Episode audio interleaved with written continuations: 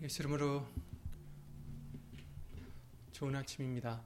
오늘 조금 늦게 시작됐는데 예수 이름으로 신앙 고백 드리시겠습니다. 전능하사 천지를 만드신 하나님 아버지를 내가 믿사오며 그 외아들 우리 주 예수 그리스도를 믿사오니 이는 성령으로 잉태하사 동정녀 마리아에게 나시고 본디오 빌라도에게 고난을 받으사 십자가에 못 박혀 죽으시고 장사한 지 사흘 만에 죽은 자 가운데서 다시 살아나시며 하늘에 오르사 전능하신 하나님 우편에 앉아 계시다가 저리로서 산자와 죽은 자를 심판하러 오시리라. 성령을 믿사오며 거룩한 공회와 성도가 서로 교통하는 것과 죄를 사하여 주시는 것과 몸이 다시 사는 것과 영원히 사는 것을 믿사옵나이다. 아멘.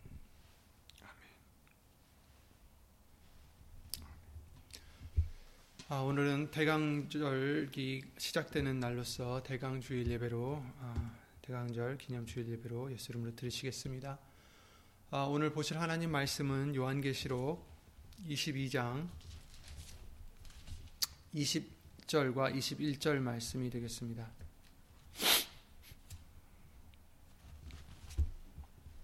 요한계시록 22장 신약성경 422페이지에 있는 423페이지에 있는 요한계시록 22장 20절 21절입니다.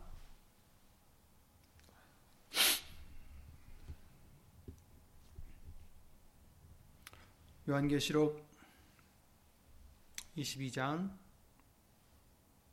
20절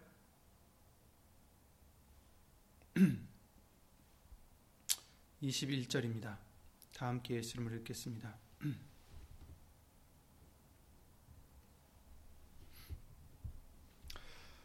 이것들을 증거하신 이가 가라사대 내가 진실로 속히 오리라 하시거늘 아멘. 주 예수여 오시옵소서. 주 예수의 은혜가 모든 자들에게 있을지어다. 아멘. 아멘. 말씀과 예배를 위해 다 함께 주 예수 그리스도 이름으로 기도를 드리시겠습니다.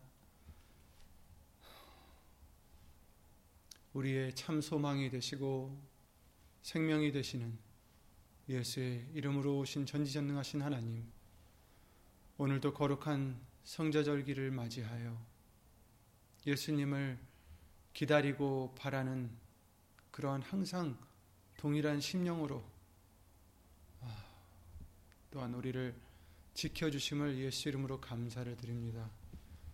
지난 한 주간 동안 우리가 알고 모르고 지은 죄들 이 시간 예수 이름으로 다 씻어주시고 우리 안에 있는 잘못된 그릇된 생각들과 고집들과 이기심들과 모든 것들을 말씀으로 예수의 이름으로 깨끗이 씻어주시고 태워주셔서 오직 거룩하신 말씀이 우리 각 심령 속에 임하시고 거하시고 우리를 다스리시기를 예수 이름으로 간절히 바라옵나이다.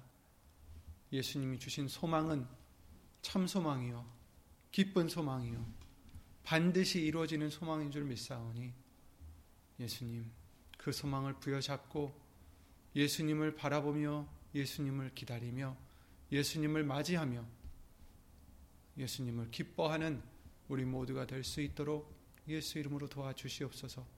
사람의 말 되지 않도록 예수님 성령님께서 우리의 모든 것을 이 시간 예수 이름으로 주관해 주실 것 간절히 바라옵고 주 예수 그리스도 이름으로 감사드리며 간절히 기도를 드리옵나이다.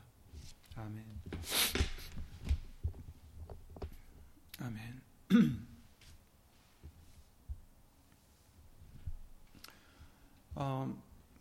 또 1년이 지나 다시 한번 대강절기가 시작이 됐습니다. 이번 해에는 오늘부터 11월 29일부터 12월 24일까지 예수님 우리가 오셨다고 이제 기념하는 그 성탄절 전날까지 대강절을 지키게 됩니다. 물론 예수님이 태어나신 것도 25일도 아니고 그렇지만 기념하는 거죠. 그래서 대강절도 사실은 이 기간뿐 아니라 우리는 예수님 믿는 자들로서 예수님 오시는 그날까지 항상 예수님을 기다리고 간절히 바라는 그러한 믿음으로, 그러한 마음으로, 그러한 또한 우리의 생활로 예비를 해야 됨을 예수 이름으로 항상 알려주셨습니다. 하지만 이런 절기 때마다 또한 우리가 우리의 마음을 다시 살펴보고 또 우리가 과연 예비를 하고 있는지 준비하고 있는지 돌아볼 수 있는 계기가 될 수 있게 해주시는 줄 믿습니다.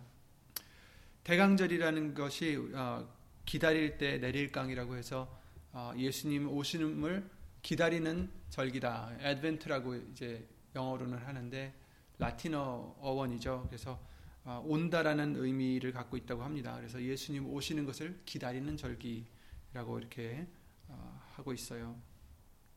우리에게 이 대강절기를 맞이해서 항상 알려주셨던 것이 예수님이 세 번 오신다. 꼭 그렇게 얘기할 수는 없겠지만 세 가지로 구분을 해주셨어요. 그래서 예수님이 2000년 전에 아기 예수로 오시어서 우리를 위해 대신 십자가에 달려 돌아가시고 부활하신 또 승천하신 그때 첫 번째 오심을 또 이렇게 구분을 해주셨고, 두 번째는 지금 현재 우리가 지금 예수님을 기다리면서 살아가고 있지만 그러나 요한복음 14장, 15장, 16장 말씀들을 통해서 우리에게 예수님이 보내주신 예수의 이름으로 보내시는 성령님, 그 성령님이 오셔서 우리를 진리 가운데로 인도하시는, 말씀 속으로 인도하시는 그 성령님의 오심, 그러니까 예수님이 성령으로 오시는 거죠. 그래서 우리를 고아와 같이 버려두지 아니하시고 항상 함께 계시겠다라는 그 약속을 이루시기 위해서 지금 이 시간도 예수 이름으로 보내신 성령님께서 우리 각 심령 속에 찾아와 주시는, 머물러 주시는, 또 우리를 인도해 주시는 그러한 두 번째 예수님의 강림을 구분해 주셨고, 또 마지막으로는 앞으로 오실 만왕의 왕으로, 천사들의 나팔소리와 함께 만왕의 왕으로 오셔서 우리를 데려가실 예수님의 재림에 대해서 세 번째 강림으로 이렇게 구분을 해주셨습니다. 그래서 이제 첫 번째 오셨던 예수님을 맞이하기 위한 어떤 절기라고 우리가 생각할 수가 있겠지만, 그러나 또한 나중에 다시 오실 재림의 예수님을 기다리는 그러한 자세로 지켜지는 절기로 세워졌다라는 것도 있습니다. 하지만 또한 그 외에도 아까 말씀드렸던 두 번째 강림, 곧 현재의 예수님의 강림을 항상 우리는 기다리는 그런 믿음이 되어야 된다는 것을 우리에게 항상 강조를 해주셨어요. 예수님이 재림하셔서 우리를 데려가실 그 순간을 기다리고 소망하고 살아가야 되는 우리인데, 그러기 위해서는 현재에도 예수님을 기다리고 사랑하고 또 모실 수 있는 그런 심령이 되어야 된다는 것을 분명히 알려주셨습니다. 현재, 지금 예수님을 모실 수 없는 심령은 예수님이 갑자기 오실 때 도적같이 임하신다고 하셨는데, 도적같이 임하실 때 또 예수님을 영접할 수가 없다라는 것입니다. 예수님이 그러셨죠. 너희는 빛의 자녀들이다. 그러니 도적같이 임하지 않는다. 그 뜻은 날짜를 알려주시겠다라는 뜻이 아니라 빛의 자녀들은 예비가 돼 있다라는 뜻이죠. 그러니 도적같이 임할 수 없다라는 거예요. 갑자기 오시는 게 아니라 예비된 자에게 오는 것은 갑자기 오는 게 아니에요. 도적같이 오는 게 아니죠. 갑자기 오신다 하더라도. 그래서 예수님께서 마태복음 24장 말씀들을 통해서 우리에게 뭐라고 하셨습니까? 마태복음 24장에 제가 잠깐 읽어드리겠습니다.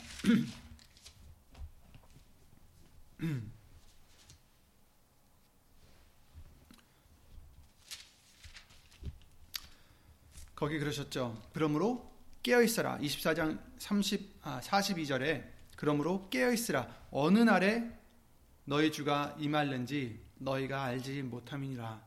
너희도 아는 바니 만일 집주인이 도적이 어느 경점에 올 줄 알았다면 깨어있어 그 집을 뚫지 못하게 하였으리라. 이러므로 너희도 예비하고 있으라. 생각지 않은 때 인자가 오리라. 이렇게 말씀을 해주셨어요. 너희는 빛의 자녀다 라고 우리에게 알려주셨고 도적같이 임하지 않으신다 하신 그 말씀은 바로 이 말씀입니다. 도적이 어느 경점에 올 줄 알았다면 깨어있어서 그 집을 뚫지 못하게 하였으리라. 그러니 너희는 깨어있으라. 예비하고 있으라. 자고 있으면 도적이 어느 때 올지 모르기 때문에 뚫릴 수밖에 없다는 겁니다. 하지만 예비하고 있으라. 그러니 예비하라. 깨어있으라. 이렇게 우리에게 당부해 주시는 것입니다. 그러므로 우리는 어떤 자들이 되겠습니까? 예비하는 자들이 되어서 예수님이 언제 오시든지 준비된 자가 되어야 된다는 것을 항상 강조를 해주시고 계십니다. 지금 성령님을 모실 수 있는 자가 되어야 되는 거죠. 지금 예수님을 모실 수 있는 심령이 준비가 되어 있어야 되는 것입니다. 말씀이 임하실 수 없는 심령에게, 지금 성령님이 임하실 수 없는 그런 심령에게 나중에 예수님을 영접할 수 있는 심령이 과연 될 수 있을까? 물론 지금부터 그때까지 계속 우리가 거듭나고 말씀으로 깨끗해지고 그래야 되겠죠. 그러면 영접할 수 있겠습니다. 하지만 그러니까 지금 우리는 그런 심령으로 변화받아야 된다는 것입니다. 그러니까 늦기 전에, 더 늦기 전에, 언제 오실지 모르니까 때가 늦기 전에 우리의 심령을 자꾸 읽어서 예수님의 말씀으로, 예수님을 신 성령님의 인도하심으로, 말씀으로 우리는 다시 개경을 해서 깨끗함을 받아서 예수님을 모실 수 있는 그러한 착한 심령이 되어야 되겠습니다. 나중이 아니라 지금 현재 예수님을 모실 수 있는 심령이 되어야 되겠습니다. 예수님께서 지금 읽어드렸던 마태복음 24장 그 전체적인 말씀들이나 많은 말씀들을 통해서 당부하신 것이 무엇입니까? 그러니 너희는 깨어있으라. 그러니 너희는 예비하고 있으라. 때를 알지 못하니 예비하라. 준비하라. 기다려라. 생각지 않은 때에 인자가 오리라. 너희도 예비하고 있으라. 이렇게 말씀하셨어요. 오늘 본문이 무슨 말씀입니까?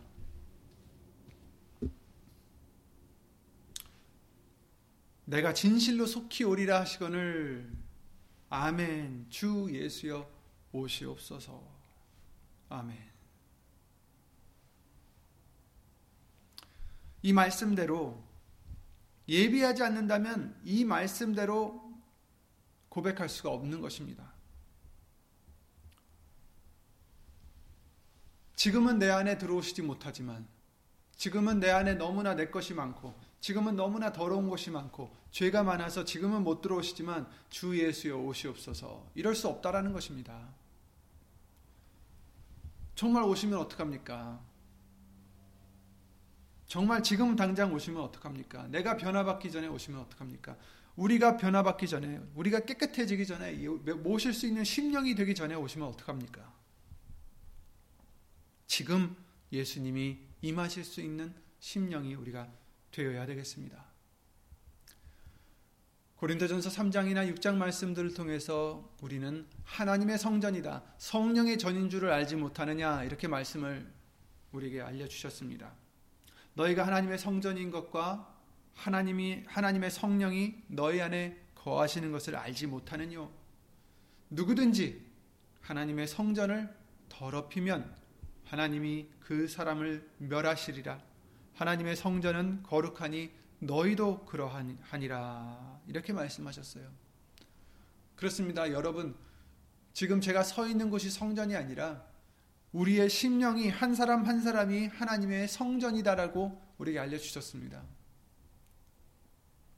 이 육체적인 성전을 씻고 닦고 예비하고 준비하는 것이 아니라 우리의 한 심령 한 심령을 씻고 닦고 예비하고 준비해야 된다는 것을 알려주시는 것입니다.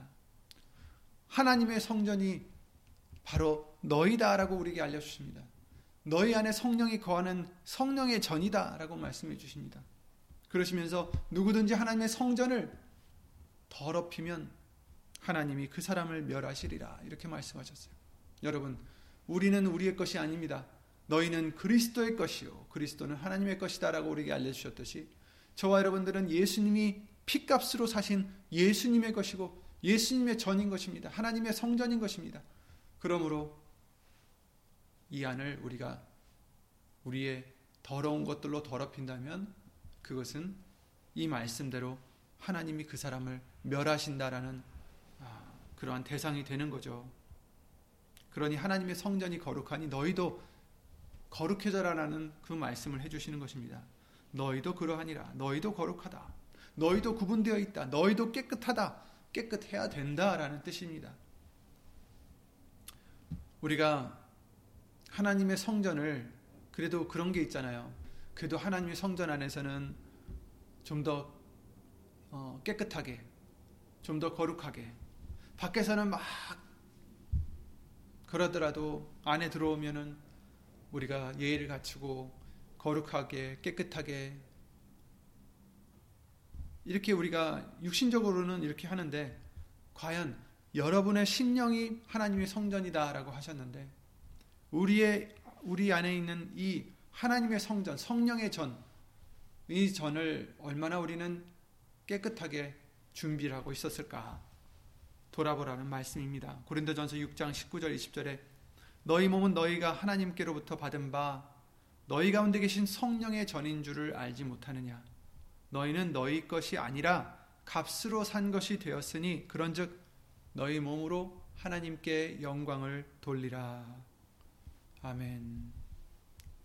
우리는 우리의 것이 아니라 하나님의 것이고 값으로 사신 것이 되어서 그러니 우리의 몸으로 하나님께 영광을 돌리라 이렇게 말씀하십니다. 하나님의 전은 하나님께 영광을 돌려야 될 장소입니다. 성령으로 역사하시는 예수님을 모실 수 있는 깨끗한 전으로 예비를 해야 되는 것입니다. 그렇다면 무엇이 깨끗하고 무엇이 더러운 것일까요? 예수님께서 사역을 시작하시고 또 이제 마지막에 나귀를 타고 입성하셔서 사람들이 호산나 호산나 외치며 우리를 구하소서 외치고 있었을 때 성소에 가셔서, 성전에 가셔서 뭘 하셨습니까? 청소를 하셨어요. 예수께서 성전에 들어가사, 마태복음 21장 12절 말씀이죠. 성전 안에서 매매하는 모든 자를 내어 쫓으시며 돈 바꾸는 자들과 상에 비둘기 파는 자들의 의자를 둘러엎으시고 저희에게 이르시되 기록된 바 내 집은 기도하는 집이라 일컬음 받으리라 하였거늘 너희는 강도의 구려를 만드는도다 하시니라. 정말 노하셔서 이와 같이 성전을 완전히 청소했다고 하죠. 청소. 예. 이사야 56장 7절 말씀에 하나님의 집은 기도하는 집이다라는 것을 말씀을 해주셨습니다. 그런데 잘 아시다시피 그때 당시는 어땠습니까? 로마의 제국이어서 로마의 제국 여러 군데 이제 퍼져 있던 유대인들이 당시에 예루살렘으로 와서 유월절을 지키러 와서 하나님께 제물을 드려야 되는데 자기가 오는 곳은 너무 머니까 양을 짊어지고 그 먼 길을 오기도 귀찮고 그래서 이제 돈을 가져갑니다. 그런데 돈도 자기가 살던 그 장소에서 쓰이던 돈이라 화폐가 다를 수가 있어요. 예를 들어 원화를 갖고 와서 달러로 바꾸듯이 예루살렘으로 와서 거기서 쓰이는 로마의 돈으로 바꿔서 환전을 해서 또 이렇게 그 돈으로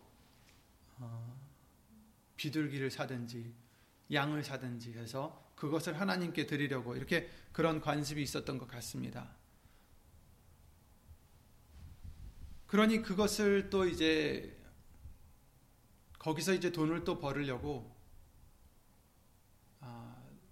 굉장히 높은 환율로 바꿔줘서, 그러니까 낮은 환율이죠. 그러니까 말도 안 되게 작은 돈을 주는 거죠. 큰 돈을 받고 장사꾼들이. 그리고 또 비싸게 제산물을 팔기도 하고, 그러니까 장사를 하는 거예요. 예배당 안에서, 교회 안에서, 하나님의 성전 안에서 장사를 하고 있습니다. 무엇을 위해서? 자기가 돈을 벌려고, 이익을 취하려고. 하나님의 성전에는 기도하는 장소라고 말씀해 주셨는데, 하나님을 경배하고 기도드리고 하나님을 섬기는 곳인데, 그들은 그런 거엔 관심이 없고 돈 벌기에 급급했던 것입니다.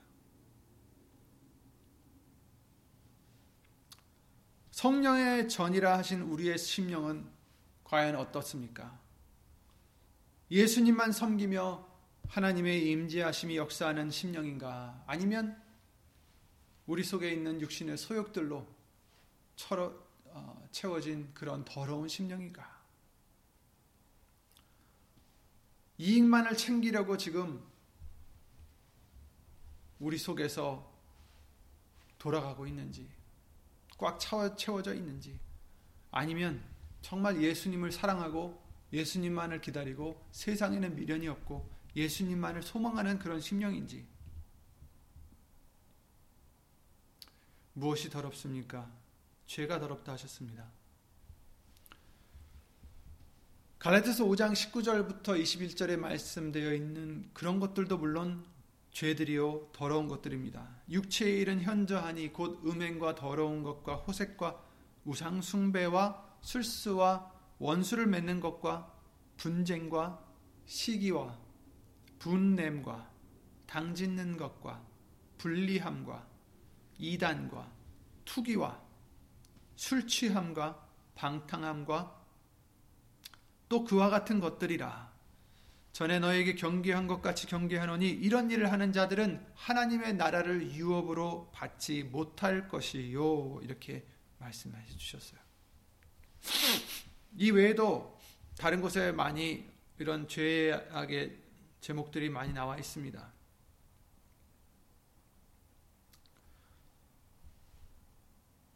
그렇습니다. 우리는 서로 사랑하라고 계명을 주셨고, 미워하는 것 안 됩니다. 시기하는 것 안 됩니다. 성을 내고 분을 내는 것 안 됩니다. 이런 식으로 이런 것들을 하는 것 다 안 됩니다. 우상 숭배가 무엇입니까? 탐심입니다. 탐심이라고 우리에게 알려주셨습니다.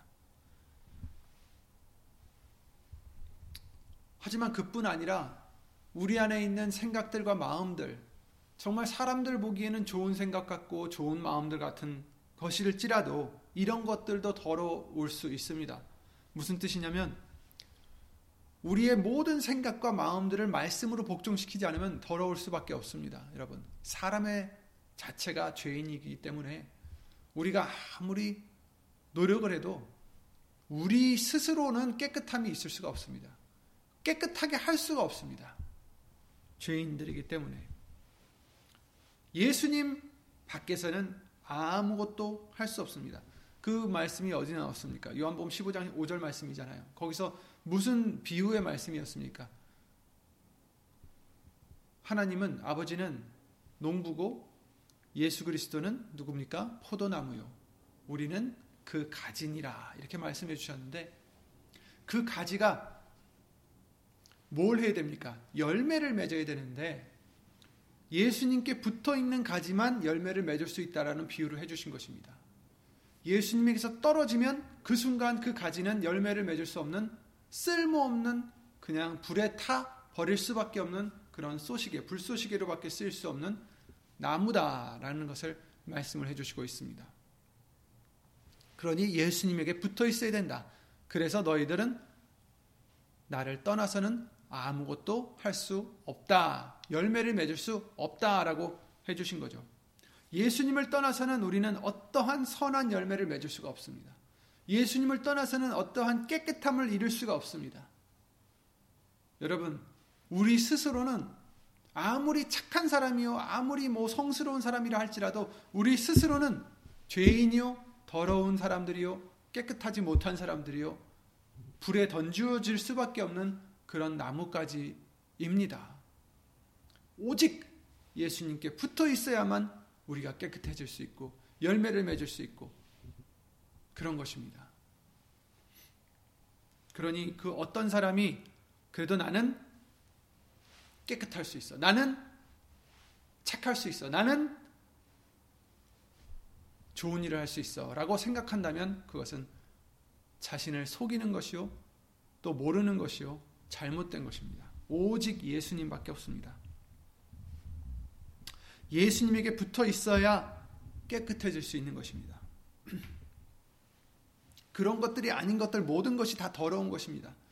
그러니 우리 마음 속에, 우리 생각 속에 예수님을 떠나, 말씀을 떠나서 하는 그 어떤 것도 다 더러울 수 있다라는 거예요. 내 생각으로는 이것이 좋은 것이고, 내 생각으로는 이것이 남을 위해서 희생하는 것 같아 할지라도 말씀을 떠나서는 안 된다는 것입니다. 그러니까 모든 우리의 생각과 말씀들을 어떻게 해요? 고린도후서 10장 5절 말씀과 같이 모든 생각을 사로잡아 그리스도에게 복종시켜야 된다, 말씀에 복종시켜야 된다라는 것을 알려주시고 있는 것입니다. 그렇지 않은 마음들은, 그렇지 않은 것들로 채워져 있는 마음들은 더러울 수 있다라는 거죠. 깨끗하게 되는 방법은 오직 말씀과 기도밖에 없습니다.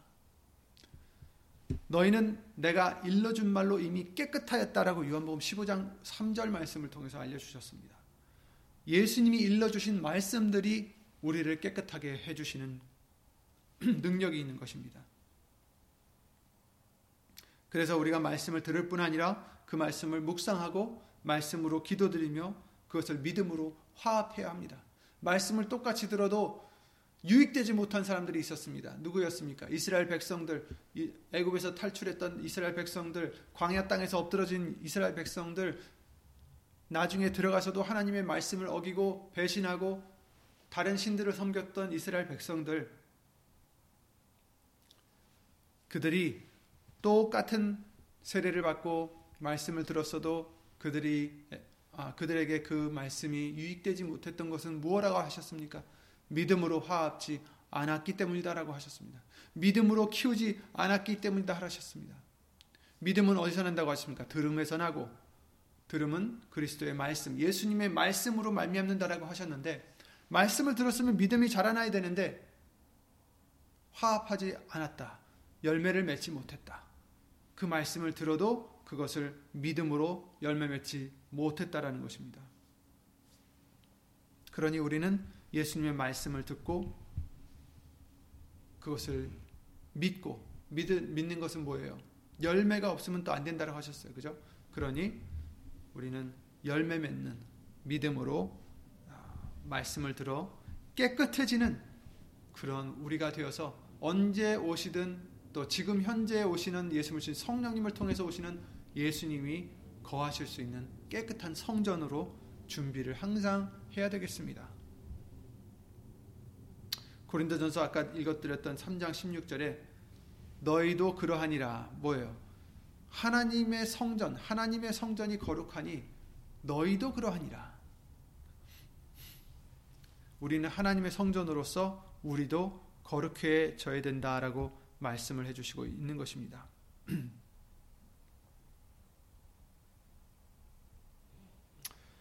디모데전서 4장 5절 말씀을 통해서 하나님의 말씀과 기도로 거룩해진다라고 말씀을 해주셨어요. 거룩해지는 방법은 말씀과 기도밖에 없다는 것입니다. 그리고 이처럼 말씀과 기도로 깨끗한 심령이 되어서 성령님을 모실 수 있는 성전이 되면 반드시 모든 일에, 모든 말에 예수의 이름을 기념해야 된다는 것을 깨닫게 해주십니다. 깨끗해지면, 말씀으로 깨끗해지면 어떻게 돼요?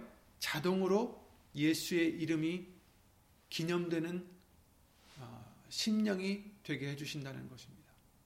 예수의 이름을 위해서 사는 자가 되어야 되고, 골로새 3장 17절 말씀대로 말해나 이래나 예수의 이름으로 하는 심령이 될 수밖에 없는 것입니다.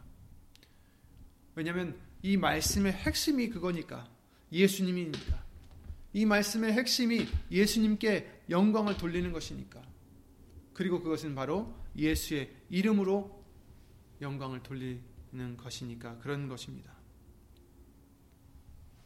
그래서 출애굽기 20장 24절에도 그러셨죠. 내 이름이 기념되는 곳, 내 이름을 기념하는 곳에서 네게 강림하여 복을 주리라. 출애굽기 20장 24절 말씀입니다. 무릇 내 이름을 기념하는 곳에서 네게 강림하여 복을 주리라. 아멘. 하나님이 임하시는 곳은, 하나님이 강림하시는 곳은 바로 내 이름이 기념되는 곳이다. 이렇게 말씀해 주시는 것입니다. 예수님이 오심을 기다리는 이 대강절에도, 또 그 기절뿐만, 그 절기뿐만 아니라 예수님 오시는 그날까지도 우리는 예수님을 기다리는 자가 되어야 되는데, 바로 예수의 이름을 기념하는 곳에 임하신다라고 알려주셨습니다. 즉 저와 여러분들이 예수 이름을 기념하는 심령이 되면 그곳에 찾아오신다라는 것입니다. 예수님만 증거하고, 예수님만 자랑하고, 예수님만 나타내고, 그리고 예수님만 사랑하고. 고린도전서 16장에 그러셨습니다. 22절에 만일 누구든지 주를 사랑하지 아니하거든 저주를 받을지어다. 주께서 임하시느니라. 이렇게 말씀하셨습니다. 예수님이 오시는데, 예수님이 임하시는데 예수님을 사랑하지 아니하면 저주를 받는다. 이렇게 말씀해 주십니다.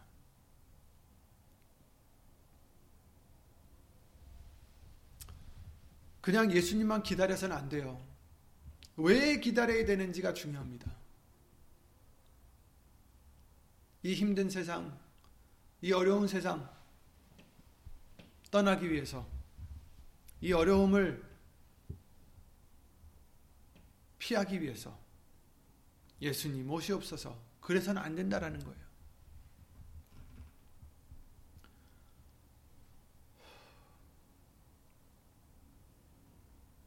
예수님을 먼저 사랑하는 심령이 되어야 된다라고 말씀해 주십니다. 예수님을 기다리는 자는 예수님을 사랑하는 자가 되어야 되는 것을 일깨워 주시고 계시는 것입니다. 그렇지 않으면 저주를 받는다.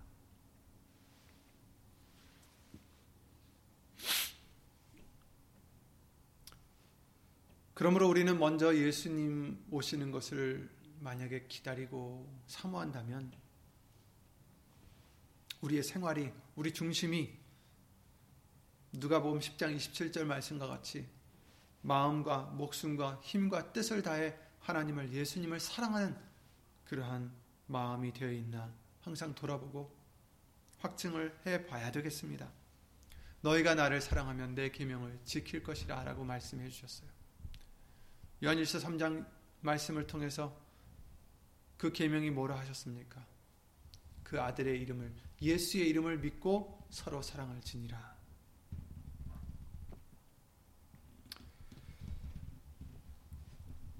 예수님을 사랑하십니까?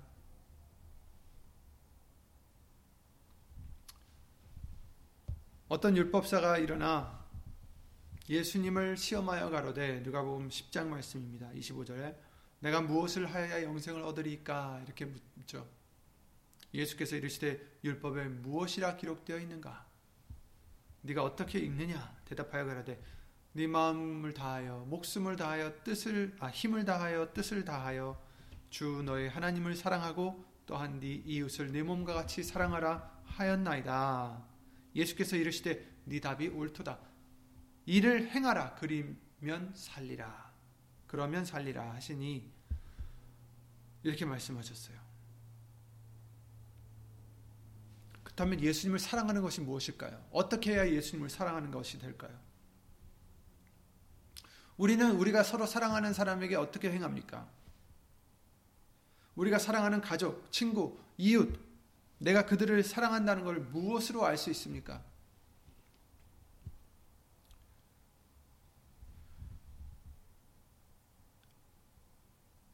사랑하는 것 같아도 어떤 때는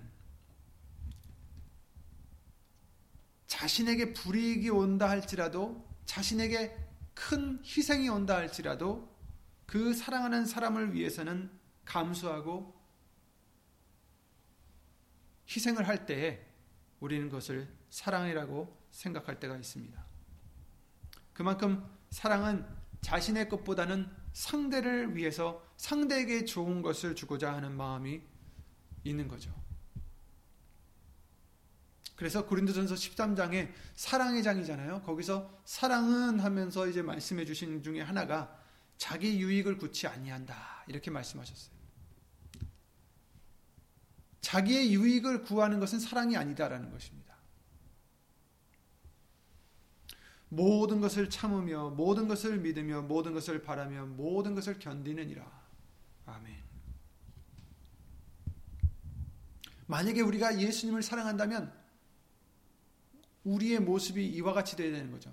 자기의 유익을 구하지 않는 자, 예수님의 유익을 구하는 자, 예수님의 영광을 구하는 자, 자기의 영광을 구하지 않는 자, 자기의 이름을 위해서 사는 자가 아닌 예수의 이름을 위해서 사는 자. 그래서 예수님을 위해서 모든 것을 참고 예수님의 영광을 위해서 모든 것을 믿고 참고 바라고 견디는 그런 자가 바로 예수님을 사랑하는 자가 되었다라고 말씀해 주시겠죠.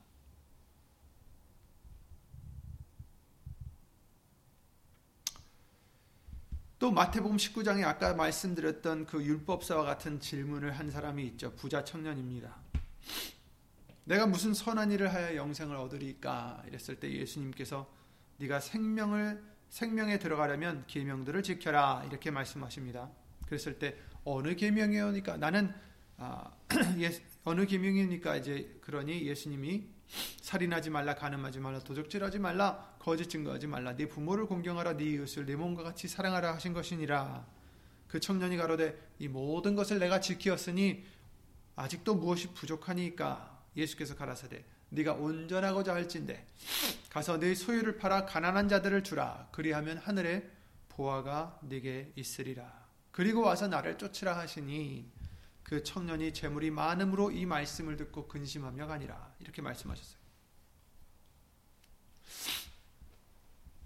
한 청년이 있었는데 이 청년은 자기가 하나님을 사랑하고 하나님의 법을 다 지켜서 선하게 산다고 생각했던 사람입니다. 무엇이 부족합니까? 어떤 일을 해야, 어떤 선한 일을 해야 영생에 들어갈 수 있습니까? 생명에 들어가려면 계명들을 지키라 이렇게 말씀하셨어요. 근데 청년은 다 지켰다라고 하죠. 아직도 무엇이 부족한 것이 있습니까? 물어봤을 때 예수님께서는 네가 온전하기를 원한다면 네 소유를 팔아 가난한 자들을 주라. 그리하면 하늘에서 보화가 네게 있을 것이라. 이렇게 일깨워 주십니다. 그리고 와서 나를 쫓으라. 나를 쫓으라. 우리는 여러 가지 목적으로 예수님을 믿습니다. 그 중에는 육신의 안녕을 위해서 믿는 사람도 있고, 육신의 사업이나 기복을 위해서 믿는 사람도 있고, 마음의 평안을 위해서 믿는 사람들도 있습니다. 그런데 예수님께서 왜 이 청년에게 그 소유를 다 팔고 예수님을 쫓으라 명하셨을까? 이것은 예수님을 단순히 육신의 안녕이나 복을 위해서만이 아니라 온전하기 위하여, 생명을 위해서 영생으로 나가기를 원하는 자들에게 해주시는 말씀입니다. 마태복음 5장 48절에 그러므로 하늘에 계신 너희 아버지의 온전하신 것 같이 너희도 온전하라 이렇게 말씀하셨어요.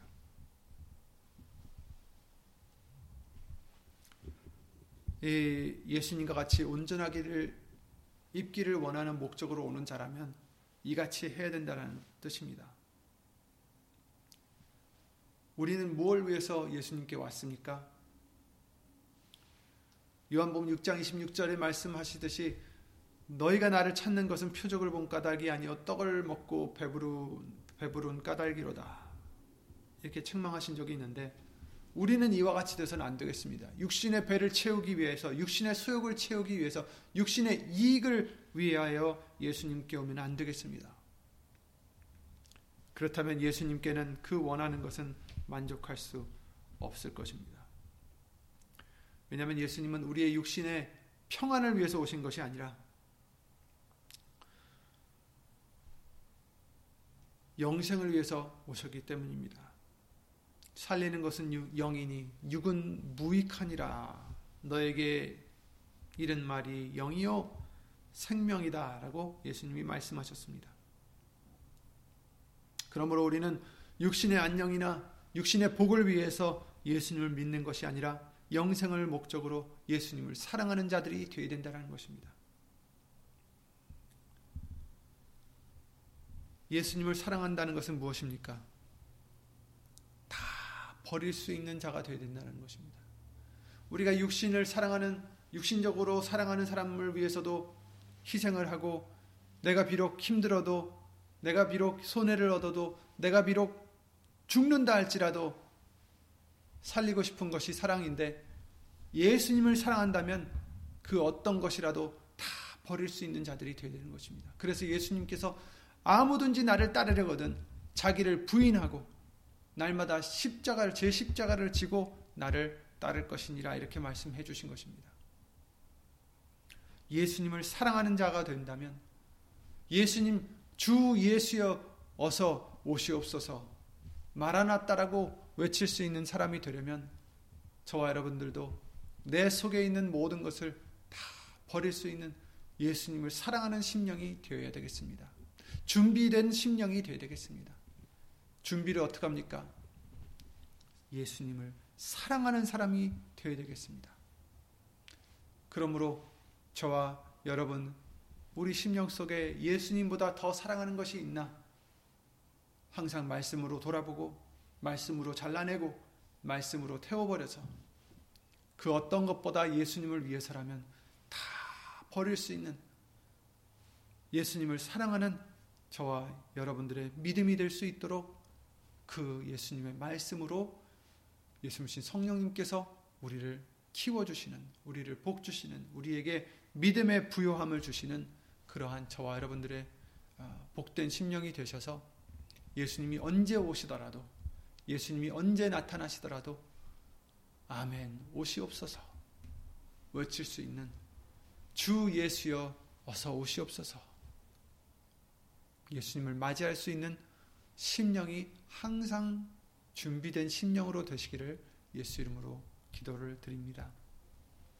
이 부자 청년과 같이 말씀을 듣고 근심하며 가는 우리가 아니라, 말씀을 듣고 다 내려놓고 예수님을 사랑할 수 있는, 예수님을 쫓아갈 수 있는, 예수님을 따라갈 수 있는 그런 우리의 믿음이 되게 해주실 줄 믿습니다.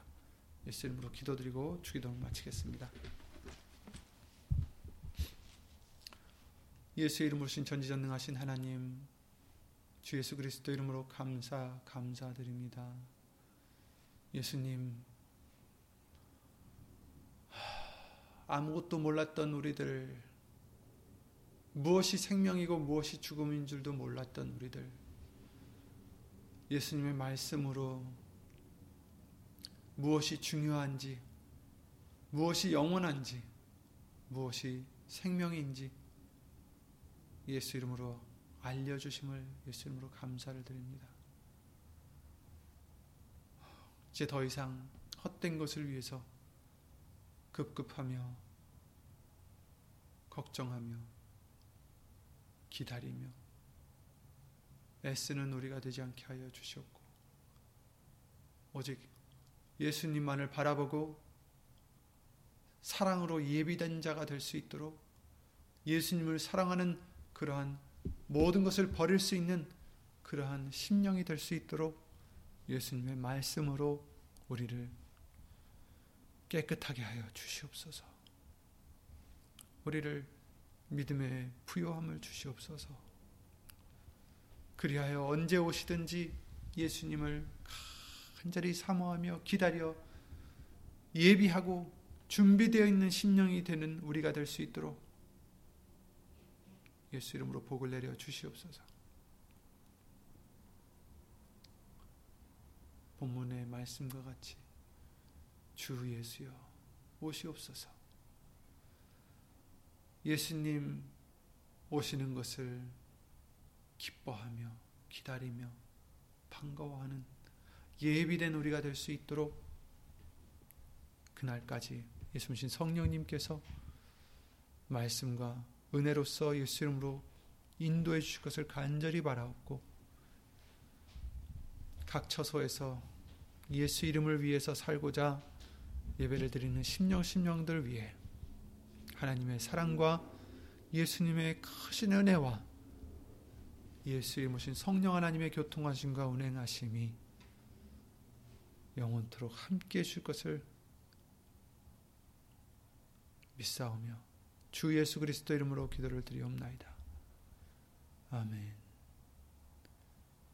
하늘에 계신 우리 아버지여, 이름이 거룩히 여김을 받으시오며 나라에 임하옵시며 뜻이 하늘에서 이룬 것 같이 땅에서도 이루어지이다.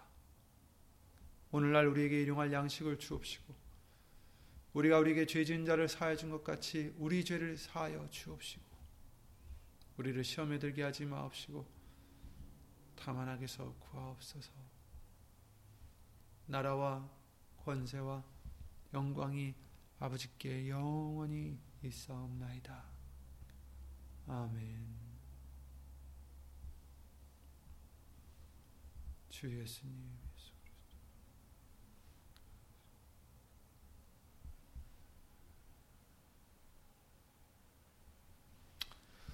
예수 이름으로 평안하시고 예수 이름으로 건강하시기를 바랍니다. 예수 이름으로 감사합니다.